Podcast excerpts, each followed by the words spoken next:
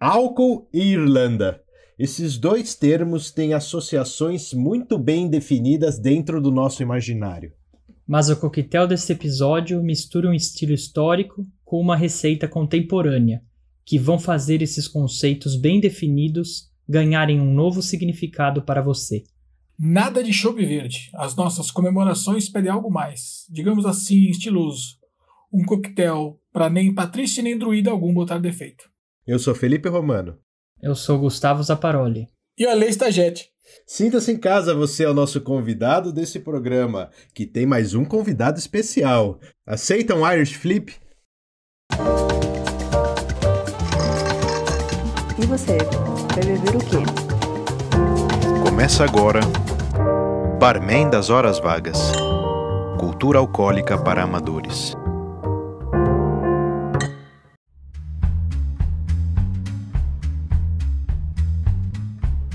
Barman das Horas Vagas no ar, cultura alcoólica para amadores. Seja bem-vindo aqui nesse programa especialíssimo. Episódio número 18, é isso? 18, isso. 18. 18. Caramba, mano. Tamo Atingimos quase- a maioridade. Quase, quase chegando no final da segunda temporada, hein? E hoje, nada mais, nada menos que um coquetel que nem eu conhecia, acho que ninguém de nós aqui. É um coquetel autoral, que depois a gente vai conhecer um pouquinho mais dele na história. Mas a gente quer trazer aqui um aspecto muito interessante dele, que é essa identidade irlandesa dentro dessa receita aqui. Tudo bom, Zapa? Tudo, tudo tranquilo aqui. E você, Ale? Tudo bem, tudo bem, por aí. Tudo bem. E hoje aqui, ó, temos um quarto elemento nessa mesa aqui, nesse nosso barman das horas vagas. Ele é um sommelier de cerveja e também proprietário de um bar chamado The Beer Market.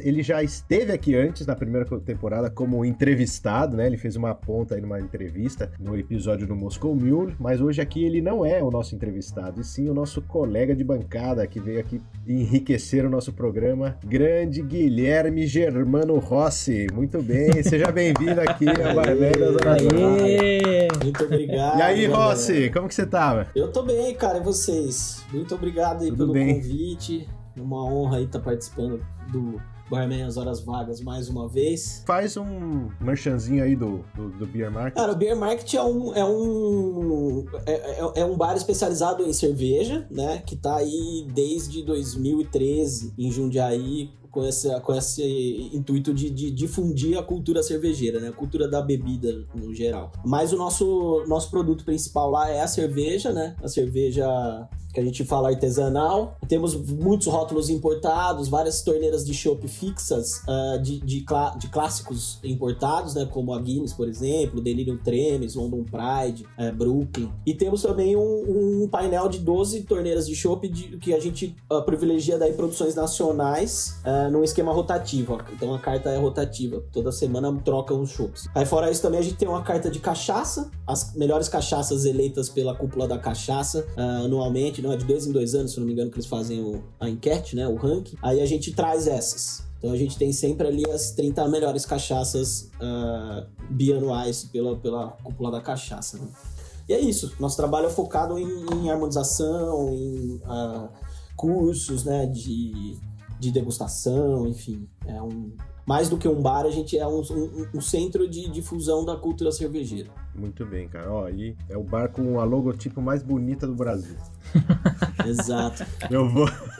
Tô vendo as fotos aqui, cara. Putz, cara, das bebidas e dos, dos petiscos aqui, sensacional. É, a gente tá aí oito anos no, no mercado, estamos num, num- numa casinha nova agora, desde 2019. É, o Romano foi o, o artista aí que fez toda a nossa comunicação visual, desde o logo até os uniformes, foi ele que fez. É, Cara, ó, não tem uma vez que eu não vá ao Brasil que eu não passe lá. Acho que eu tenho um ponto marcado lá. Não posso deixar de passar no The Beer Market. é isso aí. É muito legal. Todo mundo aí, Jundiaí região, vale, vale muito a pena. Então, e antes da gente começar aqui o, o nosso programa propriamente dito, a gente vai ouvir a mensagem de um- uma pessoa muito especial que mandou aqui para o nosso programa. Fala galera, aqui é Hamilton de Holanda que tá falando. Queria mandar um abraço para a turma do Barman das Horas Vagas, o Romano, Zapa e a Lê, e a galera que escuta aí, os ouvintes. Muito obrigado pelo carinho. Eu sei que vocês fizeram um programa aí citando o meu trabalho. E bacana o que vocês estão fazendo, conectando os drinks com a cultura brasileira. É isso aí, vão em frente, vamos que vamos. Aquele abraço. Muito bem, olha só que honra. Muito Porra, obrigado, aí- Hamilton. Pô, aí Eu falei, sim, é. Legal. Que honra. Esse cara aqui é demais, mano. É demais. Que honra é. Muito obrigado, Hamilton. Muito obrigado, viu? Que bom que você gostou.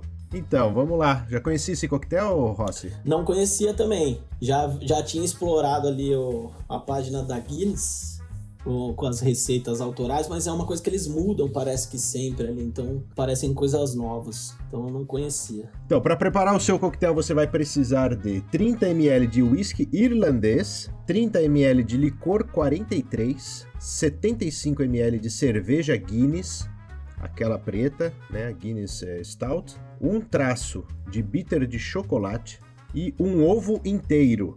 Um ovo inteiro, hein? A gente já fez coquetel com ovo aqui, mas era leva- levava só a clara.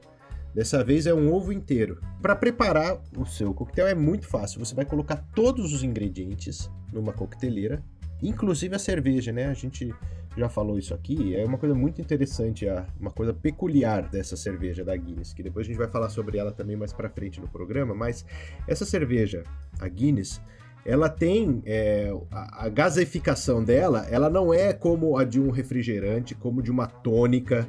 A Ou de uma cerveja dela- normal também, né? Ou até de uma cerveja De normal, uma cerveja né? É. normal, é. Ela tem ali, eu não sei se já repararam, mas dentro da lata da cerveja Guinness tem uma bolinha lá dentro. Parece uma bolinha de ping-pong. E lá dentro tem nitrogênio.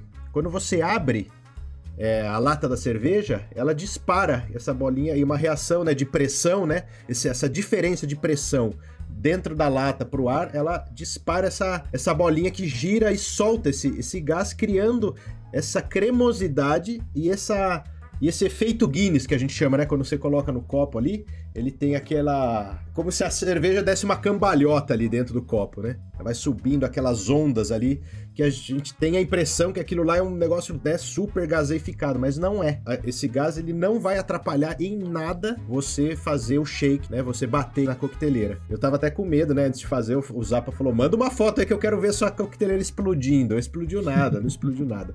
Foi muito fácil de fazer. Como eu falei, coloca todos os ingredientes lá na coqueteleira, coloca gelo, agita, serve numa taça previamente resfriada e você finaliza o seu coquetel super cremoso, super bonito, com um pouquinho de noz moscada ralada sobre ele. Tá legal? Eu acho E que é, é importante, você falou aí que fe- fazendo com a Guinness dá pra fazer desse jeito, mas por um acaso você não tiver uma Guinness, tiver alguma cerveja escura aí, uma outra stout, dá pra fazer também, mas aí você precisa tirar o gás da cerveja antes, dando uma mexida antes, senão realmente vai estourar a coqueteleira. Isso. Boa, boa dica aí, Zapa. Não deixe de fazer se não tiver uma Guinness, mas é bom tirar o gás da, da outra cerveja, né? Tem algumas dicas pra tirar o gás da cerveja, não sei se é. Manda. É, a, a gente eh, tem essa. É por isso que você tá aqui, ah, então beleza, pô. Eu achei que você queria levantar uma plaquinha na hora de eu, que eu podia falar. Não, Não, então é, é isso. O Zapa falou de mexer, né?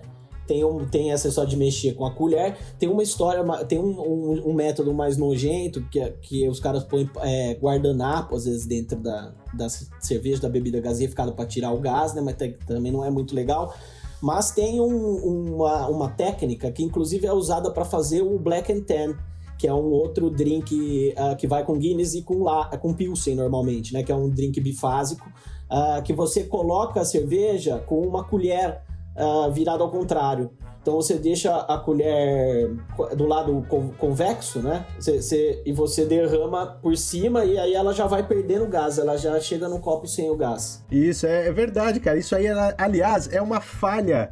É um, é um jeito muito errado. Que tem gente que fala que você tem que colocar o, o, ga- o- o refrigerante, né? A, A água tônica, tônica, né? principalmente É. a tônica, né? Derramar a tônica na colher bailarina pra você. Meu, isso aí é todo o contrário, exatamente. Nem, nem me ocorreu isso aí. É verdade, porque ela entra em contato com, com a superfície da colher e isso detona, né? As bolinhas. Exatamente. Porque na verdade é, é- é o que vocês estavam falando, né? A Guinness é uma cerveja, a Guinness Draft, né? A Guinness da latinha, é uma cerveja diferente porque ela tem um tipo, um tipo diferente de gás.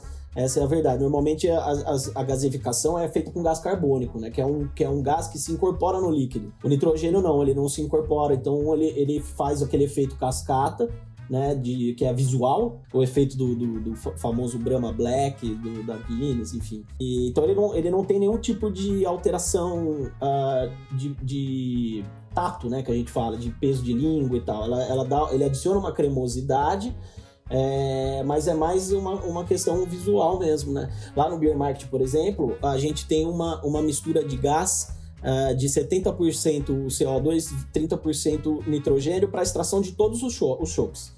Então a gente usa o nitrogênio para extrair qualquer chopp lá, justamente para ter essa, essa espuma mais uniforme, esse efeito cascata.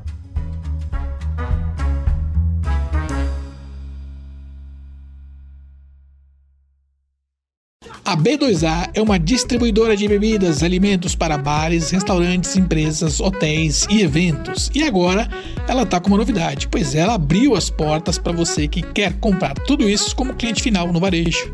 Sabe o que é mais legal? Nós, do Barman das Horas Vagas, com a B2A, criamos os kits com os drinks dos episódios do nosso podcast. E claro, você que é nosso ouvinte poderá fazer sua encomenda e receber aí na sua casa. Acesse www.barmendashorasvagas.com e escolha o kit de bebidas para fazer em casa o seu drink preferido. Entregas para todo o Brasil. E atenção, você ouvinte, tem uma condição bacana, e na compra de qualquer kit BHV, você digita lá no campo cupom a palavra ouvinte e você vai ter um desconto bem especial. Bora lá.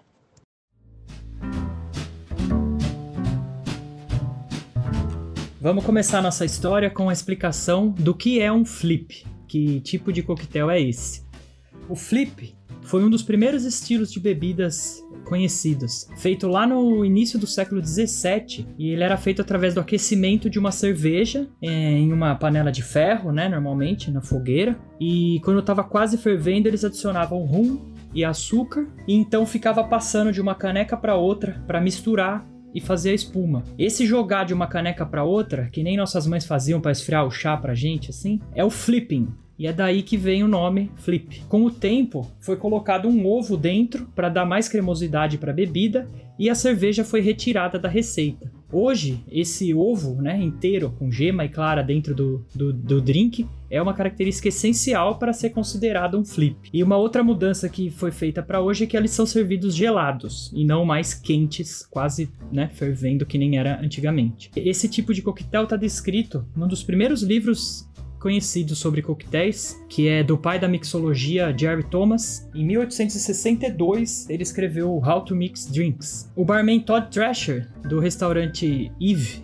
lá em Virgínia, nos Estados Unidos, ele tem inovado bastante na área da mixologia Desde começar a servir caipirinha com espuma de limão, um Blood Mary que é feito com água de tomate, e ele é o responsável por voltarem a falar em flips lá na região, quando ele incluiu um Irish Flip no seu cardápio, do jeito tradicional de se fazer um flip. É whisky, açúcar, ovo e creme de leite. Nós aqui no programa optamos por uma versão mais adaptada e, e bem autoral, mais irlandesa, né, do coquetel, criado pelo grande John Lermeyer, dono do bar Sweet Liberty em Miami Beach, e é também responsável pelo surgimento da mixologia atual em Miami, com a criação de novos coquetéis, como o que estamos apresentando hoje, e a utilização de elementos da gastronomia local na confecção das bebidas. Antes dele, Miami Beach era basicamente um local de rum com Coca-Cola, pinas coladas e cosmopolitan. Infelizmente, ele morreu em 2018, vítima de um aneurisma cerebral com 45 anos apenas. Ele teve a ideia de acrescentar Guinness no Irish Flip para deixar mais cremoso sem a utilização de creme de leite, voltando com a tradição lá inicial, né, de colocar cerveja nos flips. Além de usar o licor 43 para adoçar, ao invés de simplesmente colocar açúcar, trazendo junto com o licor elementos de laranja e baunilha que são bem característicos, né? E ele colocou ainda no final o bitter de chocolate, que combina perfeitamente com a tosta da Guinness, algo que nós vamos falar mais daqui a pouco, e o Ale acho que vai também tocar nesse assunto na harmonização. Só para terminar, o licor 43 é um licor tradicionalíssimo lá da Espanha, da região de Cartagena. Ele é conhecido há mais de dois mil anos, feito com 43 ingredientes secretos locais, como ervas, frutas e raízes, era conhecido como licor mirabilis, o licor maravilhoso. Mas devido a seus efeitos que, que causava, né, ocasionava nas pessoas que bebiam em grande quantidade, quando os romanos chegaram, eles ordenaram a destruição de, do seu estoque e proibiram a confecção e o consumo no local. Felizmente, os cartaginenses continuaram produzindo em segredo, passando de geração em geração essa receita. Até que agora, em 1946, a família Zamora começou a produzir industrialmente e hoje é o licor espanhol mais vendido no mundo. Eu deixei de falar uma coisa lá na receita que me escapou. Posso falar agora aqui também. Uhum. Mas o bitter de chocolate, né, o bitter de cacau, ali o que você às vezes pode ser um pouco complicado, né, de, de encontrar. Eu vou sugerir que você não substitua esse bitter por alguma outra coisa. Se você não tem, você simplesmente pula essa etapa. Se você não vai colocar angostura ou angostura tradicional no lugar desse bitter de, porque eles não tem nada, não tem nada a ver uma coisa com a, com a outra, né? Então ali seria um algo a mais que você vai perder, mas ele não vai descaracterizar o coquetel. A falta, a falta desse bitter aí.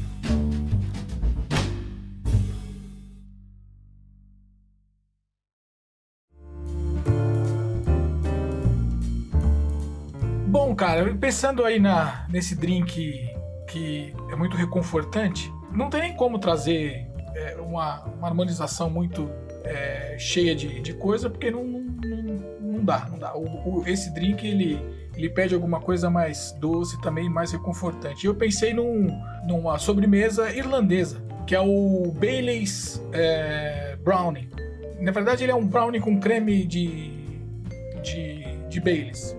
E ele é bem simples de fazer, para quem já faz brownie em casa, eu acho que não vai ter muita dificuldade não. Você precisa soltar o Baileys aí para para poder fazer o creme. É, rapidinho nesse, nesse, nesse brownie, bom, eu vou passar rapidamente sobre o brownie, mas lá no site barmendashorasvagas.com você tem acesso a todos os ingredientes por medida e etc. Então você vai precisar aqui de umas 200 gramas de chocolate amargo para fazer o, o brownie. Não, isso não é achocolatado, é chocolate amargo, aquele sem fazer merchan, é aquele chocolate que tem ali, tem uns que tem até 70% de cacau. Né? Então é o chocolate amargo, manteiga, ovo, é, açúcar e um pouquinho de essência de baunilha, farinha e bicarbonato. Então você vai fazer o quê? Você vai numa tigela ali no micro-ondas, você vai derreter a manteiga na temperatura tal, para até misturar tudo ali a manteiga com, com o chocolate. Vai colocar quatro ovos na tigela, vai adicionando farinha com a colher e bicarbonato e vai misturando isso tudo bem ali. Depois que você vê que incorporou o chocolate derretido com a manteiga e a baunilha que você já tinha feito, que você vai misturar, você vai continuar aí até deixar aquele creme bem homogêneo tal, né? Vai colocar numa assadeira untada e colocar esse cara para assar é, vai demorar aí uns 20, 25 minutos. Isso para fazer o brownie, essa receita clássica. No caso desse que a gente vai fazer, que é o irlandês, é com creme irlandês, depois que você fizer o brownie, você não vai colocar ele na assadeira, você vai deixar ele já prontinho, na forma untada, derramadinho, bonitinho, e vai colocar, fazer esse creme de Baileys aí. Como que é esse creme de Baileys? Você vai colocar 150 gramas de cream cheese num refratário, 50 gramas de açúcar, um ovo e 30 ml de Baileys aí. Você vai misturar o cream cheese com açúcar, vai ficar bem homogêneo ali. Depois você vai adicionar um ovo, vai continuar misturando. Quando você vê que está bem homogêneo, você vai adicionar essa- esses 30 ml de Baileys. Vai bater com a mão e aí você despeja essa mistura em cima do brownie e bota para assar. 20 a 25. Fica um, um brownie cremoso de Baileys que você vai conseguir aí, é, sem dúvida nenhuma, fazer uma boa degustação tanto do drink quanto dessa sobremesa. Que delícia, cara. Valeu. É, então, quem na falta da Tanit aqui no Lar Doce Bar, temos a sobremesa do Alê, enriquecendo aí a nossa experiência com esse coquetel aí, né? E bem, bem irlandês, né? Bem irlandês. Eu, eu- eu vou deixar, sabe o que lá, Romano? O seguinte, eu, eu tava vendo aqui, pra quem conhece um pouquinho de Irlanda, sabe que os caras comem batata com tudo, né? Batata lá não falta. E tem um negócio bem bacana que eu vou deixar lá no Barman das Horas Vagas, do site, que é o- uma, uma, uma panqueca de batata deles, que é sensacional, que essa eu faço de vez em quando porque eu adoro. É... Então, mas falando, né, do Lar Doce Bar, nós temos aqui hoje uma estreia nesse quadro. É, ó, a temporada tá quase acabando e ainda a gente tem estreias nesse programa. Olha que legal. Hoje, quem veio participar aqui é o Ricardo Lopes. E quem é esse cara, né? Quem que é o Ricardo Lopes? O Ricardo Lopes é ouvinte do programa.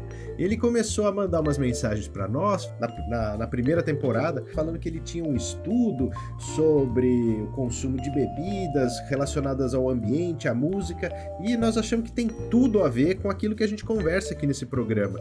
E a gente convidou então ele, falou: você não quer apresentar então o seu, a sua pesquisa e o seu estudo no, no, no nosso podcast? Ele falou: opa, eu topo.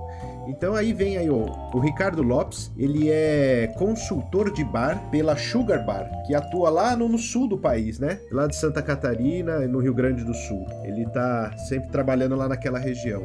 Vamos ver o que, que o Ricardo trouxe para nós aí de interessante pra gente ouvir.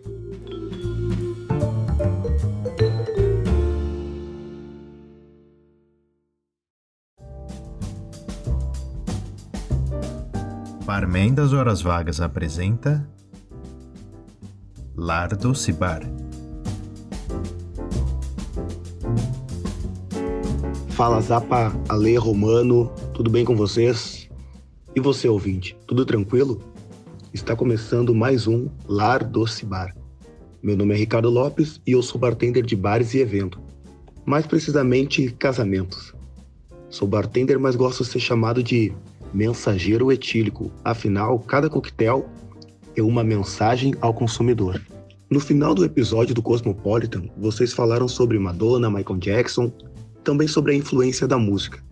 E o assunto que eu vou abordar hoje é: teria a música influência no consumo de coquetéis e nos seus sabores?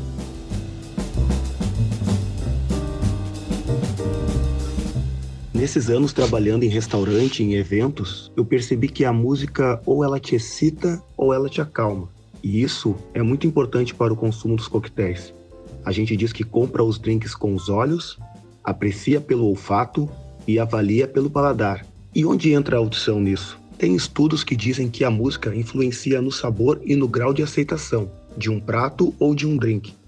No livro Why We Love Music, John Powell faz um teste com 20 participantes, onde os convidados acham que estão participando de uma degustação de vinho, mas na verdade eles provam o mesmo vinho com trilhas sonoras diferentes, leves, mais suaves, mais pesadas como rock and roll e também música clássica, e esses convidados acabam fazendo julgamentos totalmente diferentes. Eles julgam os vinhos de acordo com as trilhas sonoras e mal sabem que estão sendo influenciados pela música.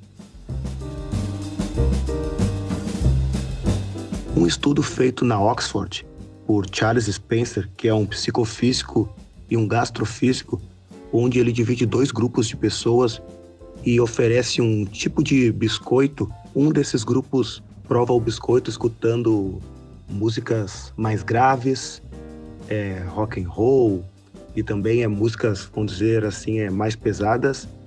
E um outro grupo prova o mesmo biscoito escutando música clássica e com mais agudo. No final da pesquisa, ele comprova que as pessoas que provaram o biscoito e escutaram músicas com mais grave acharam o biscoito mais amargo e as pessoas que provaram o biscoito escutando músicas mais suaves, também como música clássica, acharam o biscoito mais doce.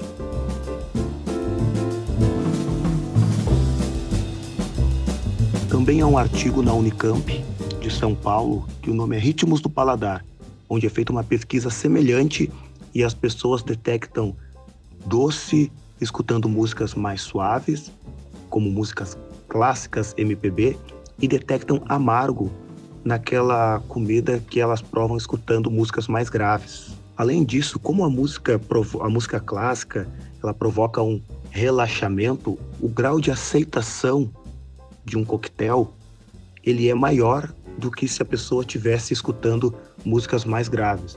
Tanto que nos jantares românticos, onde as pessoas estão sentadas, relaxadas, as trilhas sonoras que tocam nos estabelecimentos, nos bares, restaurantes, são músicas mais calmas para as pessoas relaxarem, conversarem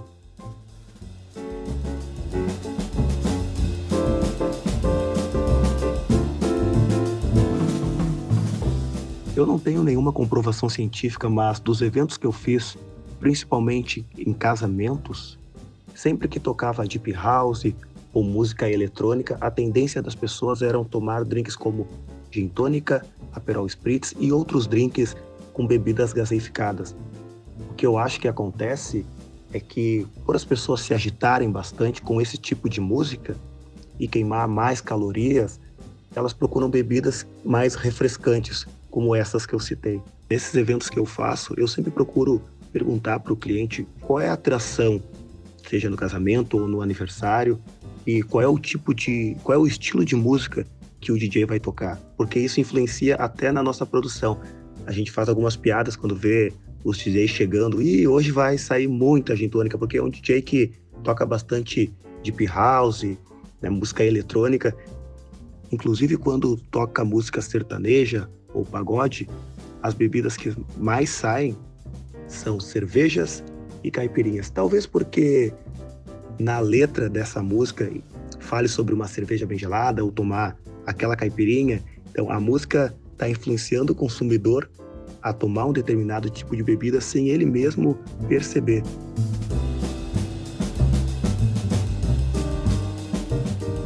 Esse tema é bastante interessante porque boa parte dos bares se preocupam em harmonizar pratos com os coquetéis, né, com as bebidas. Mas e a música? Será que ela não tem que ser pensada junto? Porque afinal todos são sentidos: olfato, visão, paladar e também audição. Faça um teste escutando a trilha sonora de O Poderoso Chefão, ou também escutando salsa ou a trilha Piano Bar, e me digam o que vão beber hoje.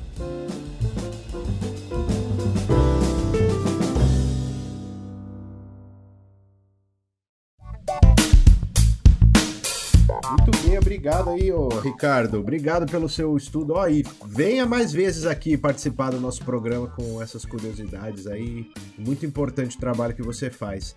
Eu achei legal e aqui, ó, vou deixar o arroba dele lá do Instagram para você seguir o trabalho que ele faz, as fotos, lá os eventos. Ele tem um Instagram muito bonito, tem até uns vídeos ali com dicas. É arroba o mensageiro etílico arroba o mensageiro etílico. Sigam lá o Ricardo no Instagram. Então, Rossi, traz para nós aí o que, que, que, o que, que faz de um whisky é, irlandês, né, ser um whisky irlandês? Qual que é a, a pega dele? Bom, é, a diferença básica do whisky irlandês para o whisky escocês, por exemplo, é, é os tipos de grãos que são usados, o tipo de secagem mas principalmente a, a tripla destilação. O, whisky irlandês, ele necessariamente passa por três destilações. Então isso já é um, um diferencial. É, o, whisky irlandês é conhecido como o pai dos whiskies, né? Por incrível que pareça. É, não o escocês, mas o irlandês. Então assim, a, a, a obviedades primeiro. Para ser irlandês tem que ser destilado e envelhecido na Irlanda. E para ser escocês tem que ser destilado e envelhecido na Escócia. Aí tem essa diferença da tripla, tripla destilação para o irlandês. Uh, e o whisky irlandês também, além de malte de cevada, ele pode conter outros cereais, como trigo, centeio. O escocês é basicamente só malte de cevada e tem um processo de secagem diferenciado que é feito com as turfas, né? Então eles queimam as turfas e a, e a secagem é feita com a fumaça e aí você tem diferentes níveis de defumação proveniente desse método de secagem. Você vai até de um, uma defumação bem leve até uma defumação bem pesada, que são aqueles whiskies da, de Jura, né? Daquela região uh, que faz o Lafroig, que faz o Jura, que faz o. Uh, tem outro nome que me fugiu agora, mas enfim, whiskies defumados. A né? secagem né? na turfa é o que dá esse gosto mais defumado para os escoceses, é isso, né? Exatamente. É, esses, o, o, escocês das ilhas, né? Esses escoceses defumados, eles são secados com uma quantidade muito maior de turfa, né? Para dar o defumado. E uma outra curiosidade é que essas destilarias uh, dos defumados na Escócia, elas estão bem no litoral, praticamente na frente do mar. Então eles são whiskies que têm uma salinidade também, que vem da brisa que bate da maresia que bate nos grãos. E uma outra coisa que é muito, muito diferente na Escócia é a diferença das águas, né? cada região ali tem uma água uh, com um grau de, de, dureza específico, como nas cervejas também, né? Que a gente tem isso. As IPAs foram criadas lá numa região da Inglaterra que tinham águas mais duras. As Pilsens foram criadas na República Tcheca que tinham águas mais moles, com, com menos carga de sais minerais. O uísque é a mesma coisa, tanto que é muito curioso, em Edimburgo tem o Museu do Uísque, né? E eles têm uma degustação de uísque no final da, do passeio, e o legal é que para cada uísque que você degusta de cada região diferente, você recebe um frasco com conta-gotas e com a água específica daquela região para você diluir o teu uísque para poder degustar, né? Porque sempre quando você vai degustar um destilado que é muito forte alcoolicamente, o ideal é você diluir ele com um pouquinho de água, né? E mesmo, e, então lá e mesmo, têm... E mesmo na hora, não só que você está fazendo degustação, né? Mesmo na hora que você for apreciar um whisky, algumas pessoas sempre colocam uma gotinha porque isso aí vai despertar o aroma, a diluição. Exatamente. A diluição desperta o aroma, né, do, whisky. Quando você coloca o whisky no copo, a primeira coisa que vai uh, volatizar para o teu nariz é o álcool, né? Então o álcool ele vai esconder uma série de outros aromas. Então você põe essa diluição para você diminuir o álcool e poder uh, sentir a base dele, né? É incrível. Assim, e... Eu, não, eu, não, botava muito fé quando eu comecei a escutar sobre isso. Será não, que é? é muito, é Será que é? E é, e é. Qualquer pessoa consegue quando... sentir a diferença. E quando você vai num lugar que, que você tem daí um frasco de água com conta-gota específico para cada uísque, você começa a ver que os caras levam é. a sério essa história de beber, né? É, é a coisa ali eu... tá bem enraizada, né? Não é brincadeira. O whisky, o whisky irlandês também ele, ele, é mais alcoólico do que o whisky escocês normalmente, tá? Tem essa, essa característica aí também. Os irlandeses, os, os são mais fortes além né, do, do, do whisky, aí a gente tem essa dupla aí, né? Que é o whisky e a Guinness. A Guinness, esse cara aí que Foi. criou a, a, cerveja, ela tem.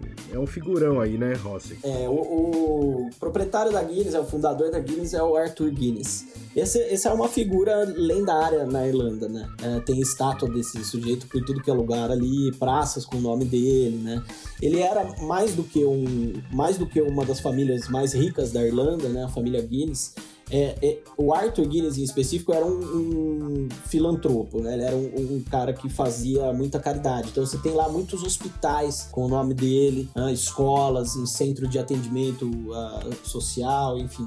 Então ele era uma espécie de patrono da cidade, né? Investia muito é, é, é, em caridade, né? E, pô, cara, Guinness é um ícone da Irlanda, né? Não tem muito o que dizer. Eu sou muito fã da cerveja, é uma cerveja muito singular, né, cara? Ela tem uma, uma assinatura que nem um, um solo de guitarra, assim, do David Gilmour, que você escuta uma nota, você sabe que é ele que tá tocando, né? A Guinness é isso, ela é uma cerveja que você põe na boca cega, você sabe que é ela, né? Uh, e é um, esse é um passeio imperdível lá, acho que a gente vai chegar a falar sobre indicações culturais aí, mas o passeio da Guinness, de todas as cervejarias que eu já visitei no mundo afora aí, certamente é um dos que mais vale a pena. Eles têm um, um complexo lá impressionante para receber turista, tudo é, multimídia, é, interativos, é muito, muito legal. E eu acho que além de tudo, né, do sabor é, único que ela tem e tudo, é a questão do marketing, né? É uma, uma empresa também muito forte, chega a ser revolucionária, né, no marketing e tudo que eles, Sim. tudo que eles fazem, né? As campanhas, eu acho que é Sim. bem legal é, também. Eles têm uma, um, um, lá na fábrica, nessa visitação, eles têm um andar dedicado só ao marketing.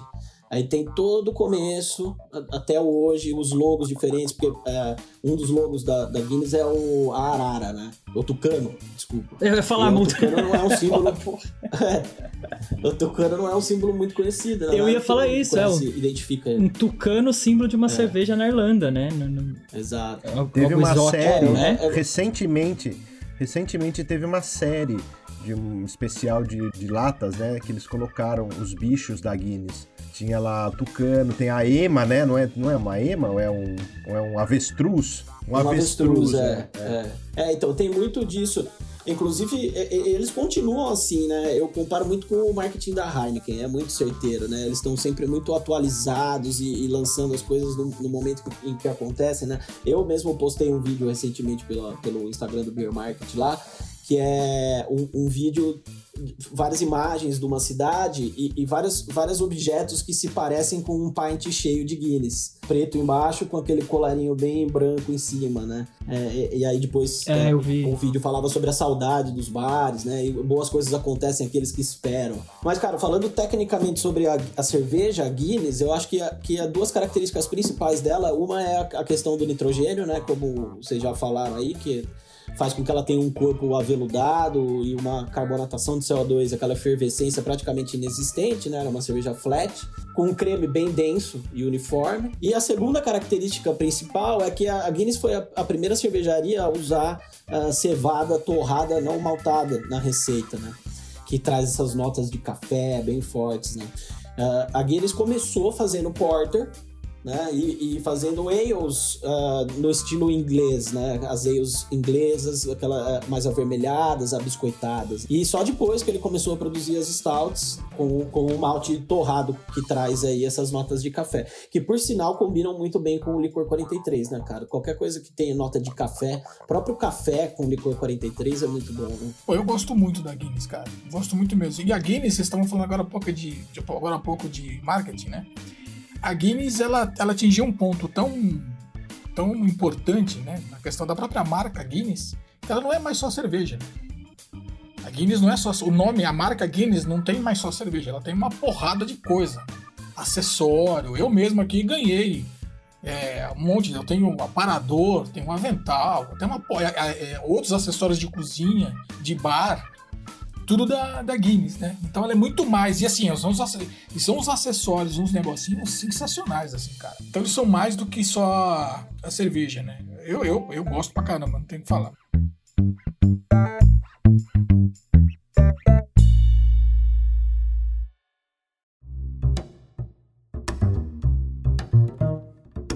E sabe a harpa da Guinness ali, o símbolo? Alguém sabe de onde veio? Eu não sei. Nem sei, mano. É, ele é o símbolo do país da Irlanda, né? Que ele tá inclusive no, no brasão do Reino Unido, ali representando a Irlanda. E dizem as histórias que ele é o, a harpa de Brian Boru, o grande rei da Irlanda e que ele andava com essa harpa para lá e para cá, tocando entre uma batalha e outra.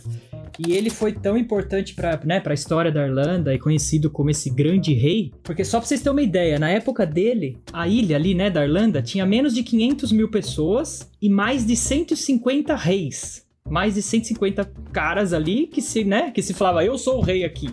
Então imagina é, né, o povo celta ali que tem, que tem o sangue. Aqui todo mundo quer ser rei aqui. Então, é mais ou menos por aí. Até que o Brian Buru chegou e meio que com o jeito dele lá, um pouco de, de diplomacia e muita guerra, conseguiu unificar ali a ilha e, e virou esse grande rei. Muito bom.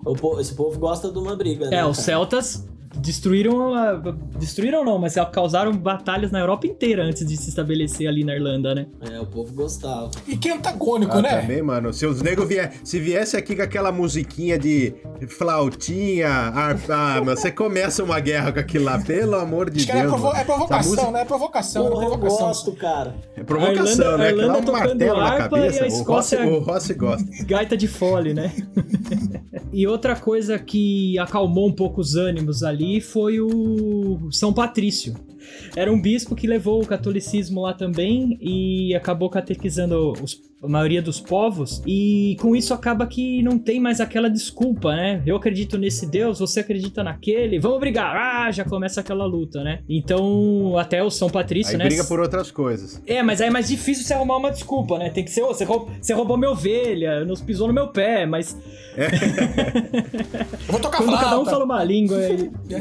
Então, até o St. Patrick é bem. St. Patrick é um cara bem famoso lá e tem o um dia comemorado, né? 17 de março, eu acho, né? 17 de março. É, o São Patrício ele não foi o primeiro né, o catolicismo já estava lá, mas ele foi o principal, porque o que, que, ele fez? Ele foi, ele foi uma pessoa humilde ao ponto de falar assim: ó, eu não vim aqui ensinar alguma coisa, tipo, impor nada. Ele foi muito esperto, porque ele pegou todos as coisas que aquele povo lá já estava familiarizado e, digamos assim, reinterpretou os sinais, os símbolos dentro né, de um, né, da filosofia ali cristã.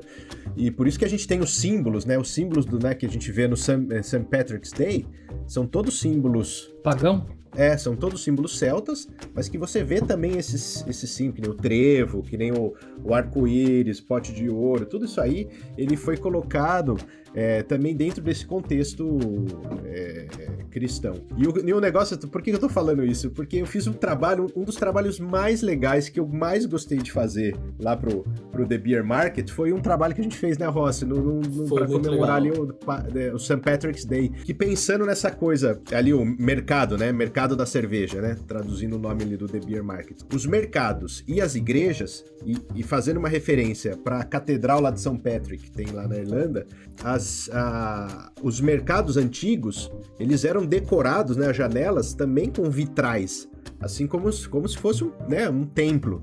E ali é, a gente fez, né, colocou todos os elementos do St. Patrick dentro de vitrais. Ficou bem, legal, ficou legal. Fazendo referência histórica, né? Essa linguagem aí. Para comemorar, né, o St. Patrick's Day, a gente até tinha pensado em trazer, vamos trazer para esse programa aqui um drink com cerveja, né? Que era o nosso gancho para convidar o Ross, que a gente queria muito que ele viesse. E a gente chegou até a cogitar e fazer um, um coquetel que é bem típico, né? Que, nem sei se pode ser chamado de coquetel, né? O Car Bomb, né?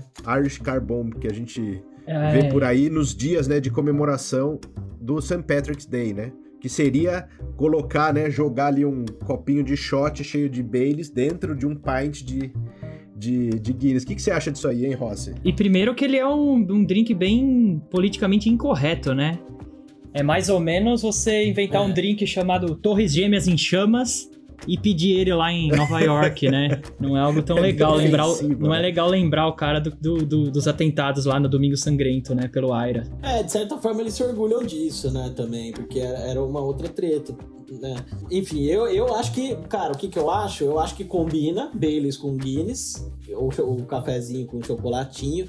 Eu acho que embebeda, que é o objetivo final do, do, do Irish Carbon no St. Patrick. Mas é, eu também acho que não é um drink, cara. Não, né? não, tem um, não precisa de um barman, não precisa de nenhuma técnica. É só você derramar um destilado dentro de um, um, licor dentro da cerveja, né? É, eu acho meio nojento. Ainda mais, você tem que beber rápido, porque senão o, negócio começa a, a coagular. Fala, putz, Não, não é. dá, cara.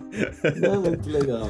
Então aqui vai a, minha, um... a, vai a minha sugestão aqui para um St. Patrick's Day, ao, ao estilo assim, barman das horas vagas. Pô, faz faz o Irish Flip. Esquece esse negócio aí dessa. de se embebedar, né, pô? Fazer festa. Né, como gente grande. Isso, aqui é um programa para adulto, então beba como um adulto. Exatamente.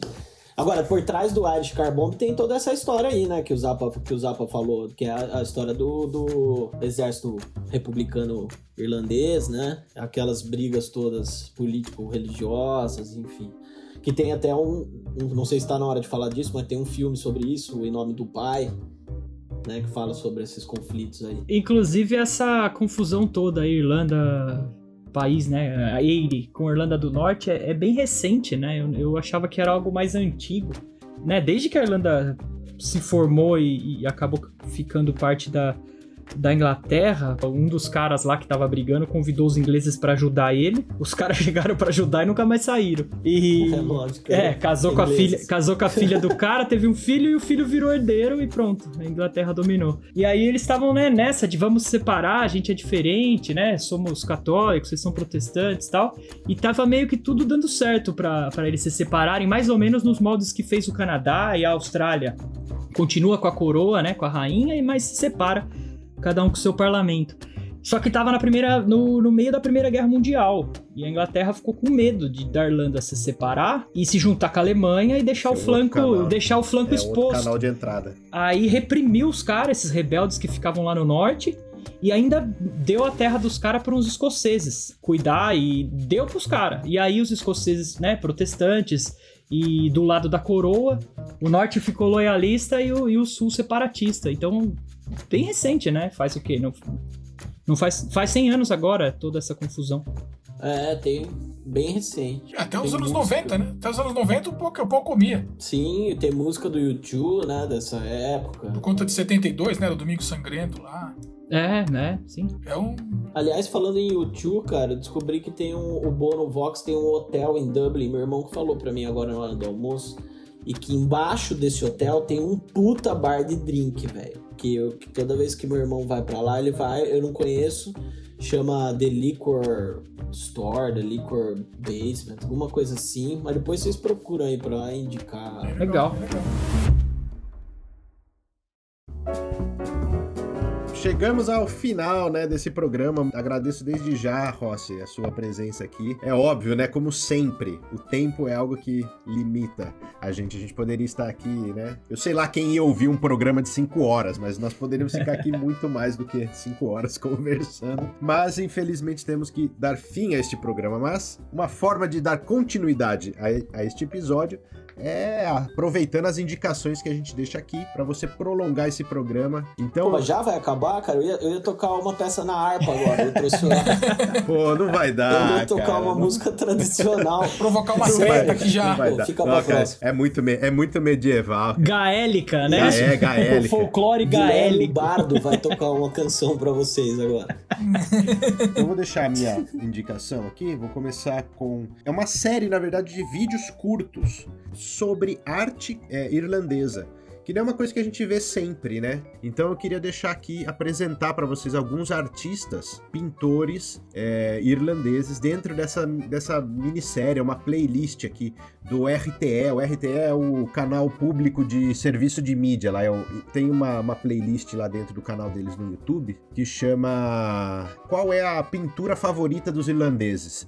Então lá tem alguns artistas para você conhecer um pouco do, né? Como é que é a pintura, como é que é a arte irlandesa. Tem, é legal que tem vários exemplos ali. Aqui a gente falou de vitral, né? E um dos vídeos também apresenta um trabalho de uma artista contemporânea, que ela trabalha também com, com vitral.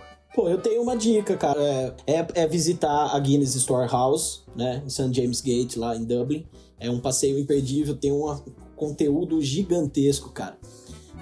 Pra quem entende de cerveja, pra quem não entende. É muito legal, muito didático, interativo, vale a pena. Ah, e outro passeio é a, a, a Jameson, né? Em Dublin também, a destilaria. É bem bacana. E aí, fora isso, cara, tem o filme que eu cheguei a comentar aí, Em Nome do Pai, que é um filme que mostra muito es- esses conflitos ah, entre a Irlanda do Norte e a Irlanda do Sul, com um, meu- um dos meus atores favoritos, Daniel Day-Lewis. Ele tá um dos primeiros filmes dele, né? Vale a pena, filme comprido, emocionante, indicado a vários Oscars. E mas minha dica principal mesmo era uma banda que eu gosto muito, que chama Plankst. É uma banda de música tradicional irlandesa da década de 70. É, eu gosto muito do som dos caras. É, é um som, esse som celta é um som que me remete a- ao passado. Assim, eu acho que tem uma, uma raiz comum com muita coisa que a gente vê aqui no Brasil, música nordestina, inclusive. né? Eu gosto muito, mas o Romano eu sei que não gosta, então Eu gosto pra caramba. fica a dica aí. É muito legal, velho, vale a pena. Eu gosto pra caramba. Eu Romano, tenho, você vai gostar. eu tenho que falar pro Não, eu Romano vou ouvir. gostar. Eu só não vou gostar se eu ouvir 8 horas seguidas. Aí não vou gostar. É, aí te enjoa um pouco. Eu tô, eu tô procurando até aqui, tá? Vocês podem falar. É. Isso, é P-L-A-N-X-T-Y é o nome. Vamos deixar lá no Barman das Horas Pode Vagas ir. aí no site, lá nas recomendações. O, pô, a indicação que eu vou deixar, a gente co- continua no. Bom, não precisa ser diferente, continua no tema Irlanda, né?